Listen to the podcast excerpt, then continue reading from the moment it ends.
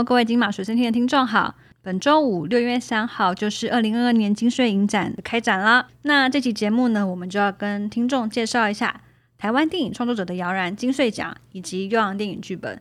那其实金穗奖呢，它是以呃短片为奖励对象，希望可以鼓励呃新任创作者。那它也是呃备受台湾影坛关注的指标性竞赛，因为它是不少台湾重要影人的摇篮。呃，许多知名导演，比如说李安、蔡明亮、呃杨立洲、沈可尚、黄信尧、陈伟豪、柯震年，他们其实都在这里崭露头角的。那优良电影剧本呢？它其实是一个甄选竞赛，它是台湾历史非常悠久的剧本竞赛。它也为了台湾电影界扶持许多编剧人才，也让多部优良电影剧本要上大荧幕，包含观众熟悉的《江湖无难事》《孤味》《美国女孩》《宇宙》等等。那这个两项活动呢，金穗奖跟优良电影剧本也在二零二一年由台北金马影展执行委员会承办，嗯，也开始做了一些改变。那这一集金马随身听，我们也邀请到金穗奖优良电影剧本的工作人员陈维珍跟林彩希，和我们分享金马居委会在承接后有些新改变，以及哪获得到哪些回馈。那我们这一集也非常欢迎呃对电影创作有兴趣的听众，和我们一起打开电影这扇门，一起踏入电影的世界吧。我们就先请今天的特别来宾来跟我们听众介绍一下。Hello，我是维珍，我是彩西。这一集金马学生厅请到了专门负责金穗奖的维珍跟优良电影剧本的彩西，他们分别也是金马执委会，分别是竞赛部负责金马奖的同仁，以及金马创投会议负责创投的一个呃同仁。其实会提到他们两个身份，其实也是跟我们后面会呃聊到呃金。金穗奖以及优良电影剧本怎么样跟金马既有的经验跟一些活动来做结合？那我们因为大家也知道，就是金穗奖这个礼拜就会展开啦。那我们先大家来简单的介绍一下。我们都知道，就是金穗奖是以短片为奖励，一个呃台湾新锐导演嘛。那没错，我们可不可以请珍珍简单来跟我们介绍一下金穗奖的短片竞赛？因为他其实，在从他的报名资格跟奖项类别就已经有一点跟其他竞赛都不一样。其实应该大家都稍微知道一下，是一定是以短片为主嘛。那其实会以短片为主，就是其实金穗奖最重要的是要找出一些新锐导演，就是还没有拍过长片的，大家也知道，就是可能资格上我们就先限制了，就是一定要是还没拍过长片的。那再来就是很多导演其实拍的短片都很厉害，就是一直入围啊，然后一直得奖。那我们呃为了要找出更新鲜的创作者，新鲜对要新鲜新鲜新鲜的创作者，所以我们也还限制了，就是他的两部作品都还没有得过奖的啦。这资格其实说起来有点复杂，但是比如说他其中一部作品有得过金马奖，然后第二部作品又得了可能金钟奖之类的，那他就不符合资格了。对，呃，所以他只要有得过，都有限制一部跟两部。对，其实就是两部。但是他如果一部片，然后很少所有奖，那还不算，就是两部。请问短片是多短？六十分钟以内。听众如果不熟悉的话，要完整的报名简章的话，可以上金穗奖的官网看。但因为今年已经就是入围啦，如果你有兴趣的话，可以参加呃来年的报名。没错，其实现在大家拍片都比较。容易入门了啦，其实很多人也会用手机啊，或者什么。尤其是金穗奖，其实还分了四个类别嘛，就是有剧情片、纪录片，然后实验片跟动画片。那其实现在创作的那个界限都比较模糊了，所以其实创作的能量也都更无界限啦，应该这样讲。嗯，那我简单问一下，因为其实呃，金穗有分学生竞赛跟一般的竞赛，没错。通常有你们有觉得哪个报名的？呃，影片比较多吗？嗯，其实数量上不会差太多啦。当然，学生类一定会比较多啦，因为可能所有的就是相较于比如说金马奖或台北电影奖，那可能更多的学学生比较愿意来参加金穗奖啦，就是觉得就偷偷看啊或者什么的，比较敢尝试。因为我觉得金穗奖还有个特色是，其实是实验片。因为其实实验片，我们看，比如说呃金马的其他影展，比如说经典啊、奇幻啊跟大金马来说，都不会有个特别的实验片的一个类别。可金穗还保留，它是算是它蛮大的特色。对，而且嗯，就像刚刚讲的吧，就是其实现在创作都比较没有界限，所以很多人会用很多很多元的媒材，其实都可以来报名实验片啦。那我觉得这是很棒，因为其实是给予就是其实还在创作的，不管是学生或是呃一般人是，至少他不会有必须为了其他报名奖项而就是没有了实验的一个创作。没错。其实照理讲，其实金穗短片竞赛其实真的非常简单、欸，只要你就是短片，然后符合其他的资格，其实都可以踊跃报名来参加。对，其实我们每次看报名件件数上很多，是因为其实很多人投了很多部。嗯，甚至也还蛮多学生是把，比如说在学校的作品啊，通通都拿来报名。呃，曾经有一个 YouTuber 自己还问我说，他们拍的 YouTube 呃影片能不能来报名参加？其实可以，其实可以，对不对？对。好，呼我们呼吁就是，如果你有在听我们的金马纯青的，你是 YouTube 的创作的，也欢迎你来报。但是我们就是看，就是一起大家接受评比。但是我觉得就是不要受限嘛，说不定哪一天你是入围实验片啊，真的，这也是蛮厉害的。觉得大家就可以不用受限，大胆的就来，不要因为它是一个金穗奖，或是大家知道它是由金马资委会承办的时候，会不会特别严？其实我们就是按照一一般的一个报名资格来，就是开放很多机会给你有想要创作的导演。没错，那这个是很简单的从报名资格来聊。那我觉得呃，这也是另外一个，就是为什么我们金马学生厅会做金穗这个节目，也是因为其实从去年开始，金穗奖跟优良电影剧本由金马资委会来承办。其实我们也做了蛮多改变。先从金穗奖来说，我是有哪些改变啊？其实，在竞赛上的话，我们做了一个最大的改变，就是我们有一个特别拉出了一个奖项，叫做金穗大奖。嗯，那它其实就是包含奖金六十万元，就是一个很大的鼓励啦。因为其实拍片的人其实很缺钱，六十万其实，在台湾的短片赛来说是很高的。对对对。然后它是不分类的，所以不管你像刚刚讲到的四大类，任何一类，只要你受到今年的评审的青睐，你就可能有机会得到这个大奖。所以甚至有可能你只是短短两分钟的实验片，都有机会得到这个六十。对，去年拿到金穗大奖是就是记录短片嘛，《落日》，他后来也入围了金马奖。也得也得金马奖，恭喜他！不过这不关我们的事，关我们事啊！这一切都以评审为主，是是是是。好，这个是其中一个，几个大家讲。那还有一个，我记得还有个评审团特别奖，没错，这也是我们特别做的一个改变啦。因为以前有关注的人会发现，以前只有什么优等啊，还有佳作，但我们这次是希望真的是打破这个四大分类啦，就是希望是只要觉得评审觉得他有。很特别之处，值得鼓励之处，值得被大家看见的地方，评审都可以来提出要给予这个评审团特别奖。这个奖有几个啊？八个，八个，对对，就是等于说，除了四大类的得奖影片之外，还在额外有这个八个奖。那我我觉得这个是一个很不错的设计，因为其实我们在报名规章上，其实有些奖就已经特别是，比如说导演就是给导演，监制就监制片、短片，呃，或编剧。那其实特别评审团特别介特别奖，其实就是拉出来。就是不受限，我觉得这也是给不要给呃新人创作者在一开始初期就有这么多的限制，我觉得这也蛮好。它其实其实并不是一个，我觉得有一些人可能会以为是不是一个鼓励奖，其实不是哎，其实应该说等于说你的可能更为更更突出或更不受限，我觉得这个是呃蛮特别的。还有一个，我觉得这也是不知道对于创作者有没有很大吸引，就是。吸引力就是他，如果是个人单项表现奖，比如说导演、编剧跟摄影这三个得奖的话，就可以呃，如果他又符合我们呃金马电影学院的报名资格，就可以保留到应该是当年度的学院保留名额。对，其实这个也是我们去年第一次。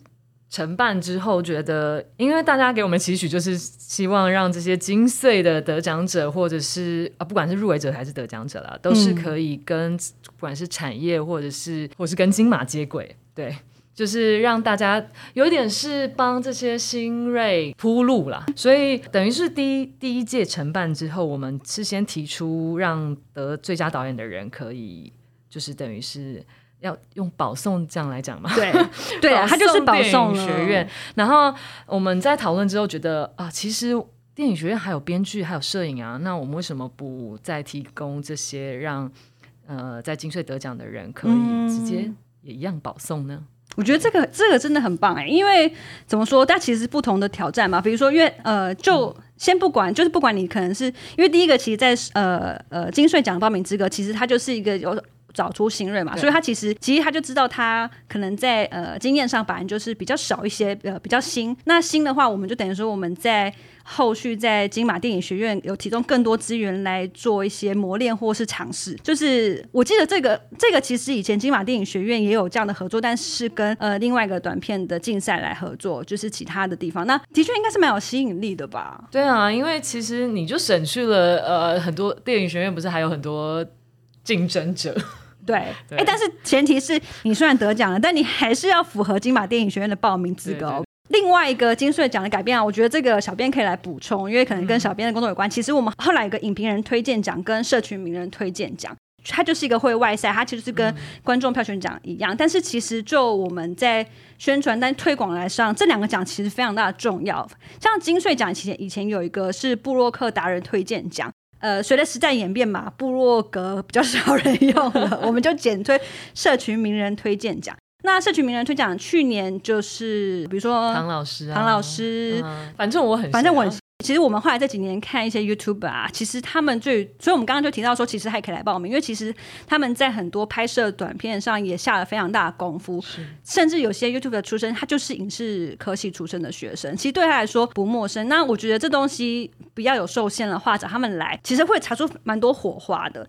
像我们今年找就是找白痴公主，有有有，白痴公主有说，就是在会议上有说，她以前也有报金穗，但她没有入围。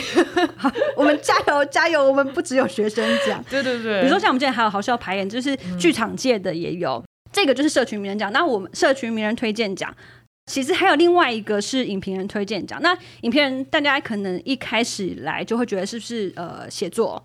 但其实我们从去年开始，我们邀请的不只是只有写，我们其实也有使用在就是找 YouTube 来，那他是专门专门做呃影视相关的评析，或是就是赏评吗？这样子来做。其实我们就等于说，我们尽量打开原本预计受限，比如说影片就是只是写字或是做，但其实也有影像、跟口述、跟说这个东西，其实就打破他们来。虽然我们去年才做，但是我们很期待它发展啊，因为就像我们现在做 podcast 一样，跟着时代演进。其实这也是或许未来会有一个其实就是精髓的精神啦，对就是无无界限。一直尝试它。那我们其实也有收到呃，比如说去年的几位。呃入围导演，他们其实看到今年的名单，还有去年名单，他其实也说很希呃，未来或许有机会合作。我们也很期待今年影评人推荐奖跟社群名人推荐奖的名单。大家可以继续去关注他们喜爱的作品。而且其实他们在看，呃，就是对我们我们对。因为他其实也虽然虽然是会外奖，但是我们很严肃看待它是一个竞赛。其实他们都有把影片看完，对他们把所有的入围影片全部看完，不是说只挑着看而已。对，然后经过讨论跟呃互相选自己的喜呃喜爱啊，然后为他为他们爱的片去争论这是很件事情。正式的。对，所以他们其实费了多他的苦功。优良电影剧本，我觉得优良电影剧本可能听众比较陌生嘛，就一般的听众来说，他比较陌生吧。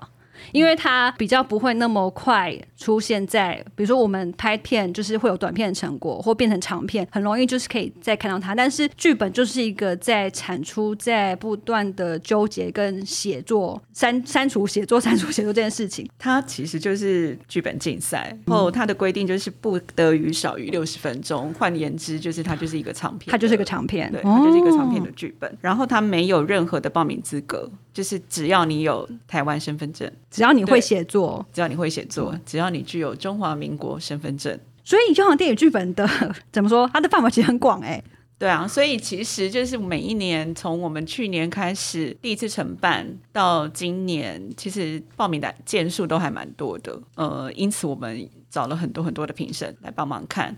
那也有一些人问说，为什么我们二月一号就结束报名了？对但是为什么要到九月我们才会有入围的结果公布？蛮长的一个时间。对是是因为报名最后这几年报名的数量很多吗？对，因为报名的数量很多，然后其实每位评审都很认真，他们都会把每一本剧本看完。然后每一本都要超过六十分钟的剧情。对，所以其实是需要时间的。哦对，那我们也不希望说就是把时间限制的太短。那那怎么感觉它超过六十分钟？对啊，这要怎么感觉？这要怎么感觉？大家可以去看一下坊间的一些剧本课。好，这个这个，等一下我们会知道，我们也有我们的剧本课。呃，其实因为每一个频段不一样，因为就有听导演讲说，其实基本上有一些人会以一页 A4 纸为一分钟来计算，但是也有人会以字数去计算，但是。呃，有听过专业的编剧说，这个要取决于片子呃剧本的类型。嗯，你如果是写类型片，你写飞车场面，哦那你飞车场面的话，你可能其实两分钟的飞车场面，它可能就有十几页，因为每部片的类型不一样嘛。对对，那其实基本上就是大家可以自己在创作的时候，可能就会有一些想象画面，然后可能就会去判断。嗯那当然就是也有一些编剧。他可能才正在起步，然后东西会比较写的没有那么仔细。就是比如说有一些之前就听评审就说，就是啊，这个可能也许看就知道是刚起步的编剧。比如说一样是飞车场面，他可能一句话就带过，但是其实这个在现场执行的时候，导演跟制片他们也许是要想很久。就是你一句说，就是车子这边翻车翻十分钟，就是对，或者是紧张追逐，那然后他要怎么去呈现？嗯，对。然后这一些就会就会变成说，这个又延伸到很后面，就是你的剧本跟在实际拍摄的时候有什么不一样？对，但所以它其实没有它简章，简章看起来虽然就是报名资格非常的简单，都很开放，但其实它里面有很多学问哎。因为我们在报名的时候，其实碰过蛮多报名者对于报名的疑问。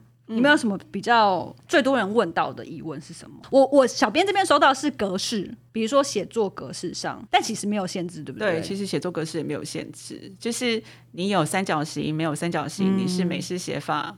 中式写法都可以。你是你字体大小，字体它有限制吗？字体大小我们是有限制啊，不然页数太厚。对，但是其实说真的，就是我们并没有那么严格，说你啊你完全不符合规定就没有资格参赛。我们都还是会先看你交来的东西之后，如果有需要补充的，我们会再说明。所以其实最重要是你要有报名的勇气，跟你有报名的本子。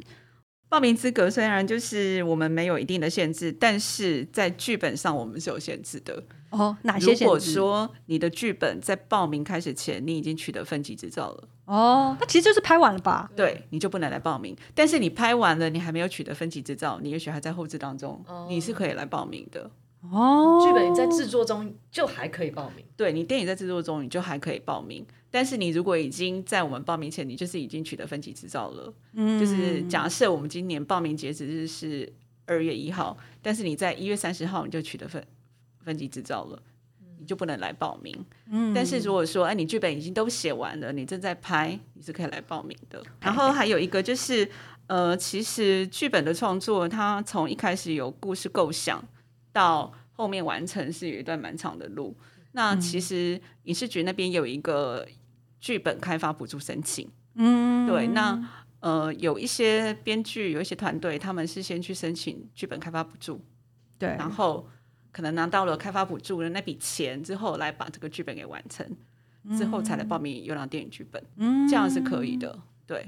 但是优良电影剧本是不是就是我记得是你有其他领一些其他讲话，他是不肯来。对，上面的简章是说，就是你有领到政府机关举办的剧本奖金哦，你就不可以来报名。对对，那今年就是以前的资格会比较严格啊，就是也许在我们公布入围前，或是公布获奖名单前，你在这段期间，你已经先报名了电影剧本了，但是你又去报名其他的活动，然后你拿到那边的奖金。你这边的资格就会被取消哦。可是今年已经改了，嗯，对，因为就是想要造福更多的编剧。那一样就是你在我们报名开始前，你只要没有拿过任何剧呃政府机关的剧本奖金，其实就是变成报名前就帮你有资格。OK OK，对啊，其实最重要还是要鼓励编剧啦，鼓励编剧这件事，因为剧本奖金它其实就是真的是给编剧个人。那台湾的编剧其实剧本很重要，但是好像很少人会去注意到编剧这一块，因为他们的工作期其实还蛮长的。对对，那哦，影视局跟他其实希望这些编剧跟产业结合之外，他更希望是可以鼓励这些编剧们，能够让他们有。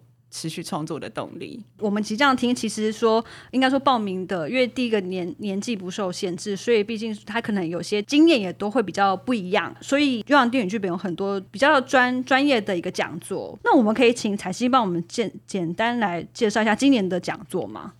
来报名优良电影剧本的人，就是各式各样的。阶段程度的人都有，所以常常会被问很多问题。那就去年，像今年我们举办的那个讲座是怎么发展出这四个主题？这些主题除了就是去年我们接触了一些报名的剧本，然后听了比较多，其实是评审他们在看这些剧本的一些想法，以及后来我们跟媒合会之后，就是跟听产业界的人说，其实像编剧业界生存法则，嗯，就因为来报名有氧电影剧本的有蛮多，就是还蛮年轻的创作者，对，那他们有时候就会觉得说，哇，编剧这条路很难走，很辛苦，所以我们就邀请了，就是现在嗯比较算是在业界已经有资历了，嗯，然后已经有一些作品，但是又不会让人家觉得距离很遥远，职业编剧，对的职业编剧来听他们。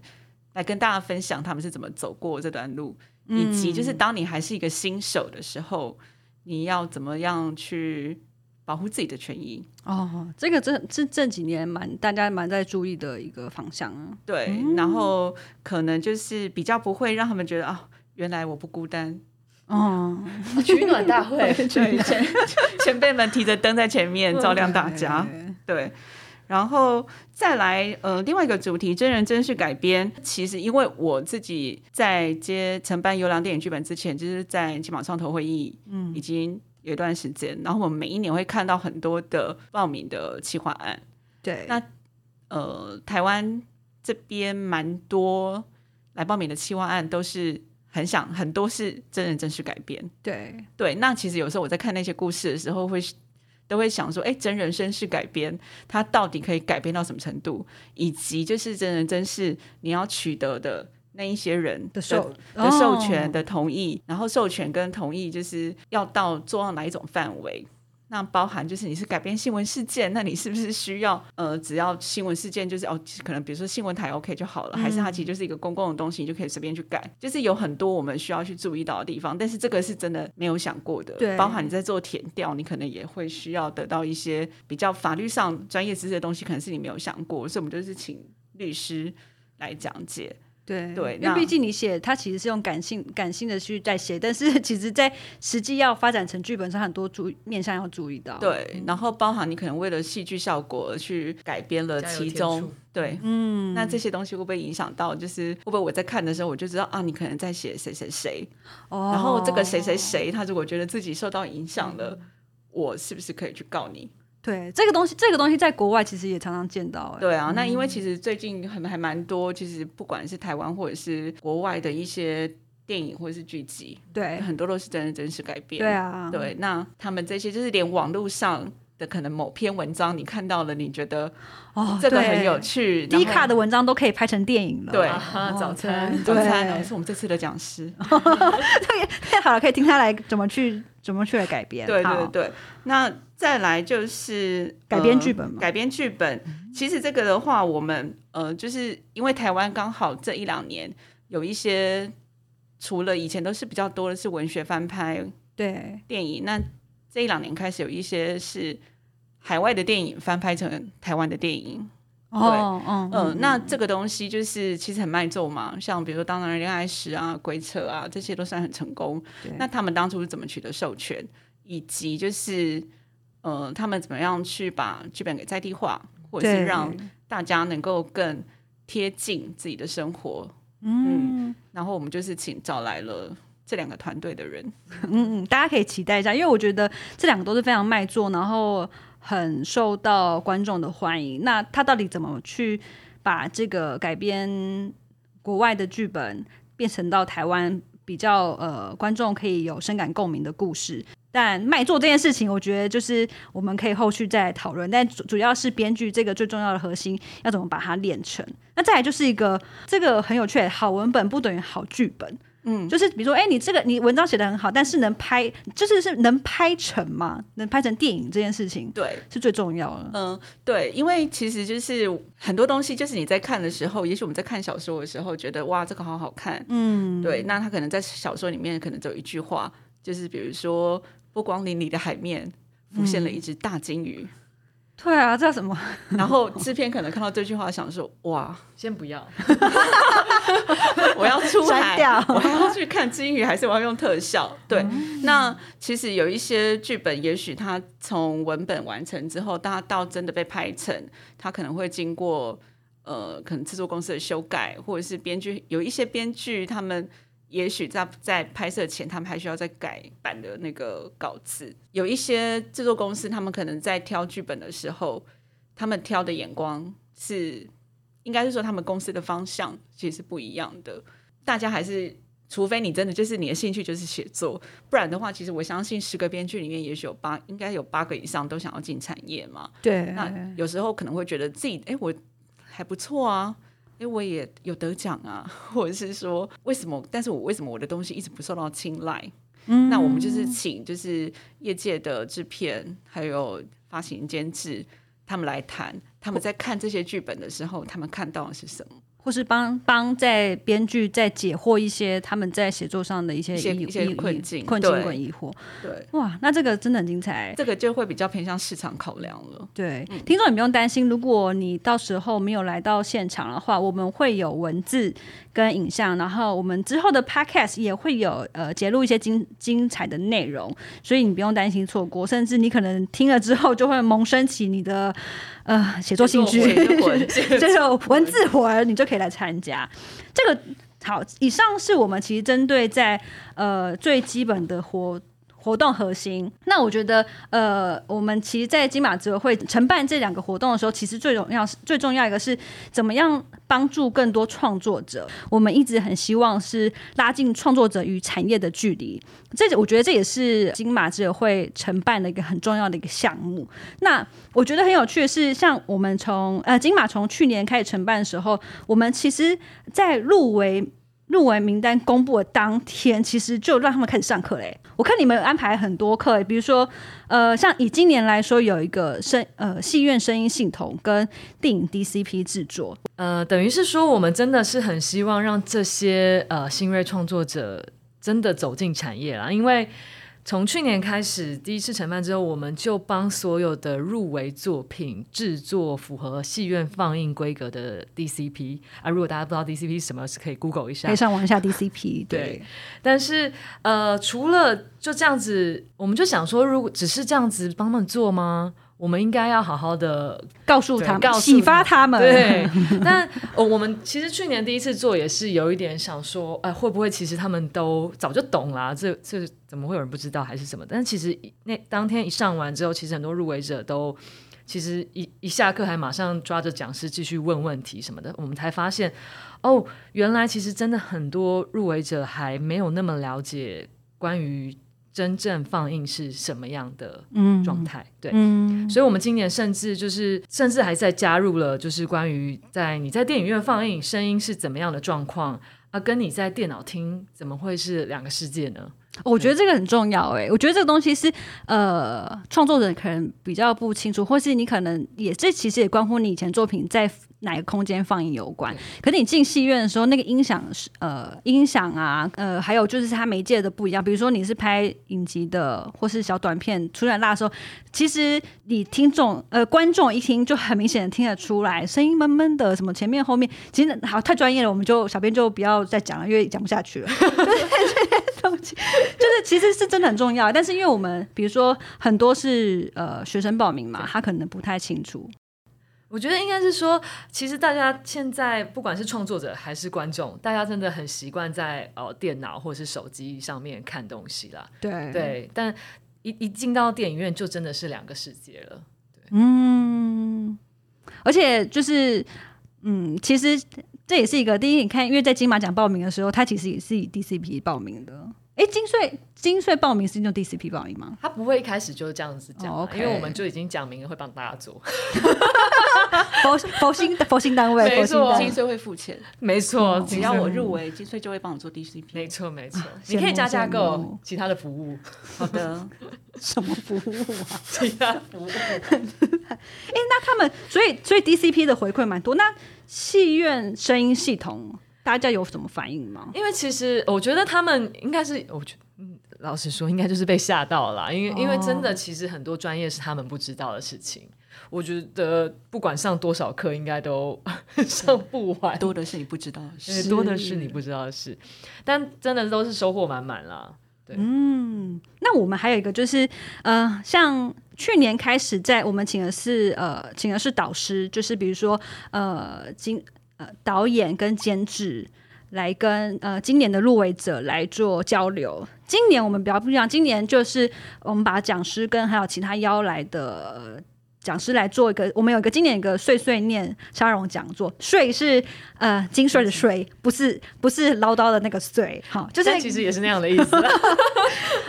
抠啃抠啃的感觉，就是我们今年有请导演、监制跟演员，他他其实就是你们会等于说等于说今年的安排是等于说是进化了嘛，拉更多跟主题来，呃，我们从去年开始承办啊，就是其实大家都知道，呃，很多影展啊，我们都其实都会找大使啊或什么，就是来有点是宣传，有一点是呃带大家来看这个影展。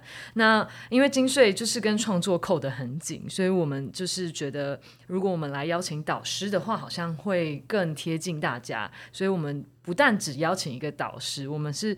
全方位的，就是邀请了监制、导演跟演员这样子，等于是一套让大家那个三个愿望一次满足了。对，对我觉得因为导演跟演员，你可能呃，因为我觉得大家可能在入围者可能比较经验没那么丰富，那他前辈告诉你怎么去呃，在在可能后续你可能碰到一些问题，跟你可能找到的是比较怎么去指导演员，或是演员他分享他怎么跟其他导演合作。我觉得最重要的是监呃，不是说重要，我觉得最有趣的是监制，因为监制其实是。